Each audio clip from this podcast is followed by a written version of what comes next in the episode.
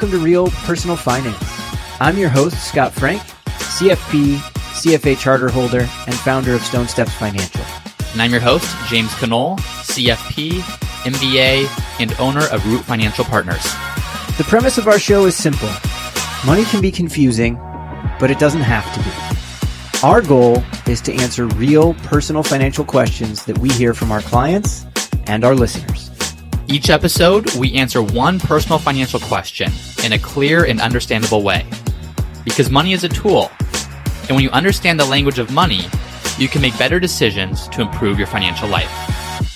Hi, James. Hi, Scott. Happy October. Yeah, happy October. How's it going? Maybe uh, it's going well. Yeah. You know what comes after October? Yeah, November. But you know what's my favorite thing about October? It's warm. I'm not going to tell anyone else in San Diego, but it's the best time to visit San Diego because the water's warm, Mhm. surf's good, Yep. and it's hot. Weather's warm. It's amazing. Yeah, our summer gets messed up with June gloom and then carries into July. hmm September, October, they're the best. So while San Diego's amazing, you know what doesn't feel amazing right now? What's that? The election. Ooh. I don't know. I love I love all of it. It's just super divisive, right? Um, It is divisive, and uh, I I I can't think that this is a good time to be an investor. right? Well, that is a question that comes up, which is what we're going to talk about today, Great. right? Let's talk about stock markets and elections. Okay, let's do it. Um, especially this one, right? It's has it ever been more divisive? maybe we'll look at that Maybe too. not. Stay tuned. yeah. But it is a common question, and it's a, it's a good question. As we got some ugly stuff happening, we got some ugly stuff coming up. Regardless of which side of the part or the whatever your political preferences are, it's ugly. Right. And as an investor, what what are we supposed to do with this? Should we should we protect what we have and help to or try to navigate through this until things get better?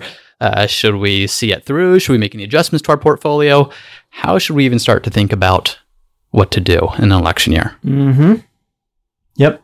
Let's take a look. Where Let's take a look. Start. Uh, let's just look at numbers. Obviously, every four years is different in terms of who's running, but just it's good perspective to see what's actually happened historically. Yeah. So people want to know, okay, what what is what does the market typically do in election years? Is it more volatile? Is the return different? And if you look at history, if you look at non-election years, just as a starting point, and use the S and P 500 as your your baseline, the average return is about twelve percent. Mm-hmm. So if you just add up all the returns and divide it by however many years you did it over, it's it's twelve percent. Uh, if you look at the return during election years, the average return is eleven point three percent. Mm-hmm. So not statistically different by any means. And by the way, the, there's the average return, the annualized return. Side note, they're a little bit different. The annualized return is ten percent, but Which is what everyone quotes all the time. which is what everyone quotes and what's the return you can actually would have gotten in your investment portfolio. But in general, looking at average in a different way, it's really not that different than any other year. Yeah. Yeah. And, you know, um, uh, one thing that, that that really hits home there to well to me a couple things, but um, if you if you're investing, you're you should be investing because the belief system that you're privy to is capitalism. Mm-hmm. It's the most important ism of them all, as far as markets are concerned, right? Which is basically that you and I and everyone listening to this podcast is going to wake up tomorrow morning and try to go better their lives. Yeah. And we're going to try to make better products and run things more efficiently and sell things. And by doing so, we get to make a profit. And by doing that, some people get to own the company. And by doing that, people get to benefit. Totally. And I think people grasp that at the micro level. Like I think because yeah, Scott, you and I do that, and my my neighbor does that, and my friends do that. But it's hard to grasp that on the mi- macro level. Mm-hmm. That the whole world is doing that, and that as long as the whole world keeps doing that, things continue to advance, things continue to get better. I think that's hard to grasp when all you see in the headlines is negativity. This is wrong. That's that's not going well, and Right. whatever it might be. When it's a slow, it's a slow grind. Yeah. for the improvements, right, that happen and the rates of return that we get to see. But at the end of the day, if you believe people are going to get up to try to better their own lives, then capitalism's probably going to work. Um, not to say that it can't be unchecked. There could be reasons to check capitalism at times. But as we can see here, uh, whether it, uh, it's an election year a non-election year, and then we're actually going to link to in show notes looking at the past presidents, I think since Hoover. So going back to the 1929, as far as we can have data, uh, it really didn't matter if Republicans were in power or Democrats were in power or who was in power in Congress versus who was in power in the presidency. Markets like to go up. Mhm. Absolutely. So, in terms of is our election years different to invest in from a return perspective? And again, not every four years is going to have the same return market, but on average, it's the same that you would expect any other year. Right. One thing that people then also say is, okay, well, maybe the return is the same, but it seems a lot more volatile. And, and you could make a case for that. But to me, and, and this isn't scientific, this is just my thoughts on it. It's kind of like you go buy a red car and then you see red cars everywhere. Mm-hmm. It's, it's, it's almost like that for the election to me of, oh, stock markets are volatile and I, I have something to peg it to because I'm looking at through this lens of it's an election year. Things must be volatile. So you begin to see volatility everywhere. Mm-hmm. Also, if you just, you know, you're saying that, I'm just thinking as you're saying that, and I'm looking back short term, uh, markets actually weren't vol- very volatile for the last few years until COVID hit. We did have that one downturn in, in the quarter in like Q4 of 2018. 2018. But outside of that, it was actually really a very minimal amount of volatility and a slow grind up, um, where we only really saw volatility recently, which also then gives you a recency bias where like you feel more Yeah. volatile than it actually may be. Definitely, definitely. And so it's and, and volatility. It comes and goes and, and, and kind of fits in spurts, but it's always there. It's not like it just shows up in election years, whether it's trade wars or inflation concerns or eurozone crises or COVID or Ebola, you know, whatever it is. There's always a reason for the market to be skittish, and there will always be that reason. But I think when it comes to election years, every four years we see it, it just almost gives us this mental anchor of, oh, election year equals volatility, when the reality is that volatility is almost always there. And you just have a reason for it at that time. Well, yeah, that's true. But but but come on, man. I mean, seriously, it's never been this ugly. I don't know. I, I, I'm not sure that's true, Scott. So let's wrong. look at it. let's go back to George Washington. I, I wrote here, we have this picture of George Washington as this American hero, you know, that painting where he's crossing the Delaware and it's just that, it's just peaceful. Everyone got along, everyone agreed on everything. And, and he is a hero and, and he did a lot of incredible things, but things weren't peaceful at that time. No. And in fact, when George Washington was president, he said, Newspapers are filled with all the invective that disappointment, ignorance of facts, and malicious falsehoods could invent to misrepresent my politics. Mm-hmm. Which is really just a much more elegant way of saying fake news. Fake news. yes. Thomas Jefferson, a couple presidents later, said nothing can now be believed which is seen in a newspaper. Truth itself becomes suspicious by being put into that polluted vehicle. Yeah. Yeah. doesn't seem that peaceful or that calm. You know, it's it's not the uh, it, it's it's maybe not today, but today's today's ugly. But it's not as if things weren't ugly in the past as well. Right. And then if you've been under a rock and haven't been to watch Hamilton on demand yet, Yep. right? Um, and you should see it. But uh, you know, you, you'll you know that if you've seen it, that Hamilton was killed in a duel with Aaron Burr, Mm-hmm. um, who you know Hamilton was formerly the Secretary of Treasury and very involved in forming our government, and Burr was the sitting vice president at the time of the duel. so, Yeah. so um, you know, Th- that's the equivalent of Mike Pence today going out and, and shooting a former Secretary of Treasury. right. It's very ugly. Yeah. Like if that were to happen, we would say this has never been this ugly in history, e- except the very founding fathers. That's that's what we had. Yeah. So, um, not not to say this isn't ugly. I think anyone would agree this has not been a, a pleasant election cycle, but it's not as if what we're going through now is is unprecedented. Yes, the details are different. There's new things. There's new ways of doing it, but this has kind of been part of our history for as long as our history has been a thing. Mm-hmm.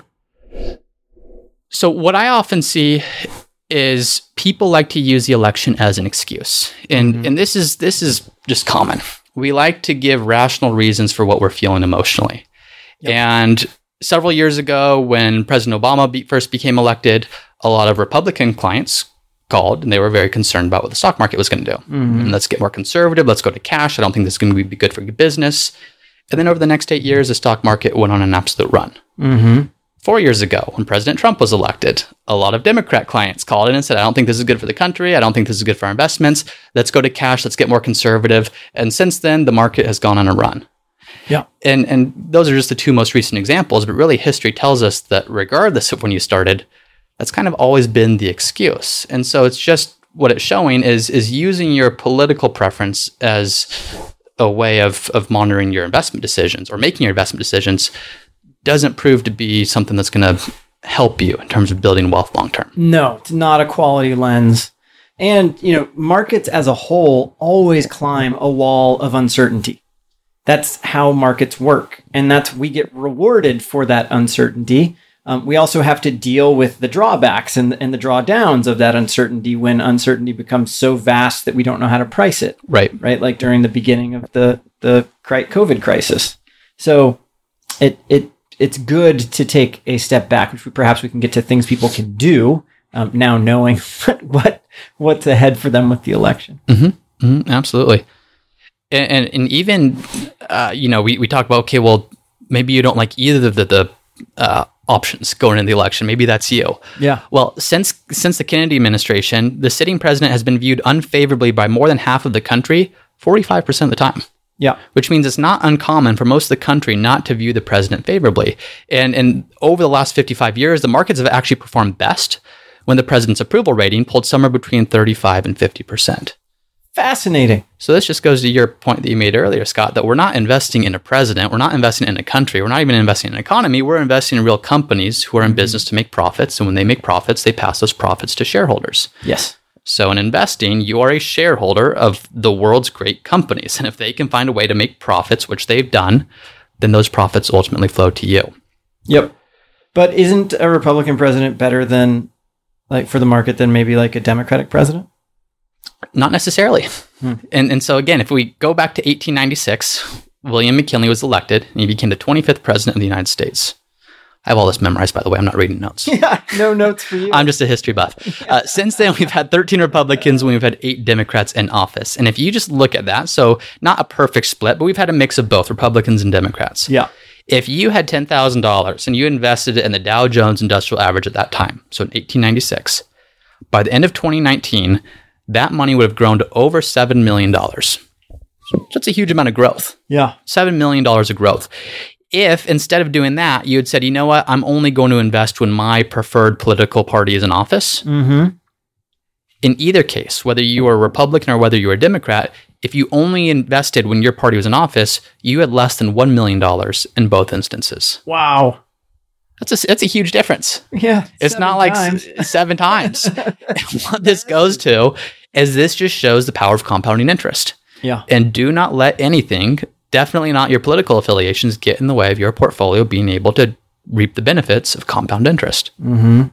Capitalism beats politics. Yeah. Mm-hmm. Yep. Absolutely. So, in general, um, you know, going back to investing in an election year, mm-hmm. does it make sense to change your strategy? Should there be anything that you're you're going to do different? I would say no. No. And I would say get used to volatility, not just for election years, but for every year. Yeah. I, I think it, it to it always to me it should come back to what's driving you why are you doing what you're doing to build a great to build financial assets for yourself and then how are you structuring that those those portfolios and your balance sheet to help you get where you want to go right and if it's not you know if if that hasn't changed you more than likely shouldn't be doing anything regarding who's coming into power or leaving power mm-hmm. in the presidency or in Congress. Yeah.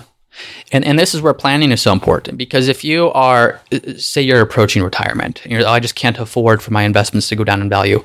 Well, you you, you shouldn't try to predict what's the stock market going to do. You need to make sure you have a portfolio that has a right mix of assets, yeah. some of which w- could go down during an election cycle, some of which might protect if stock markets go down. Absolutely. And so, how do you design a portfolio to reflect that? Whereas if you have 20, 30 years until retirement, you're you're crossing your fingers and praying that the stock market goes down. Yeah, you so as you add money to your 401k, absolutely, you're buying at lower and lower prices. It's like so, the Nordstrom half annual sale. Let's do this. Exactly. Exactly.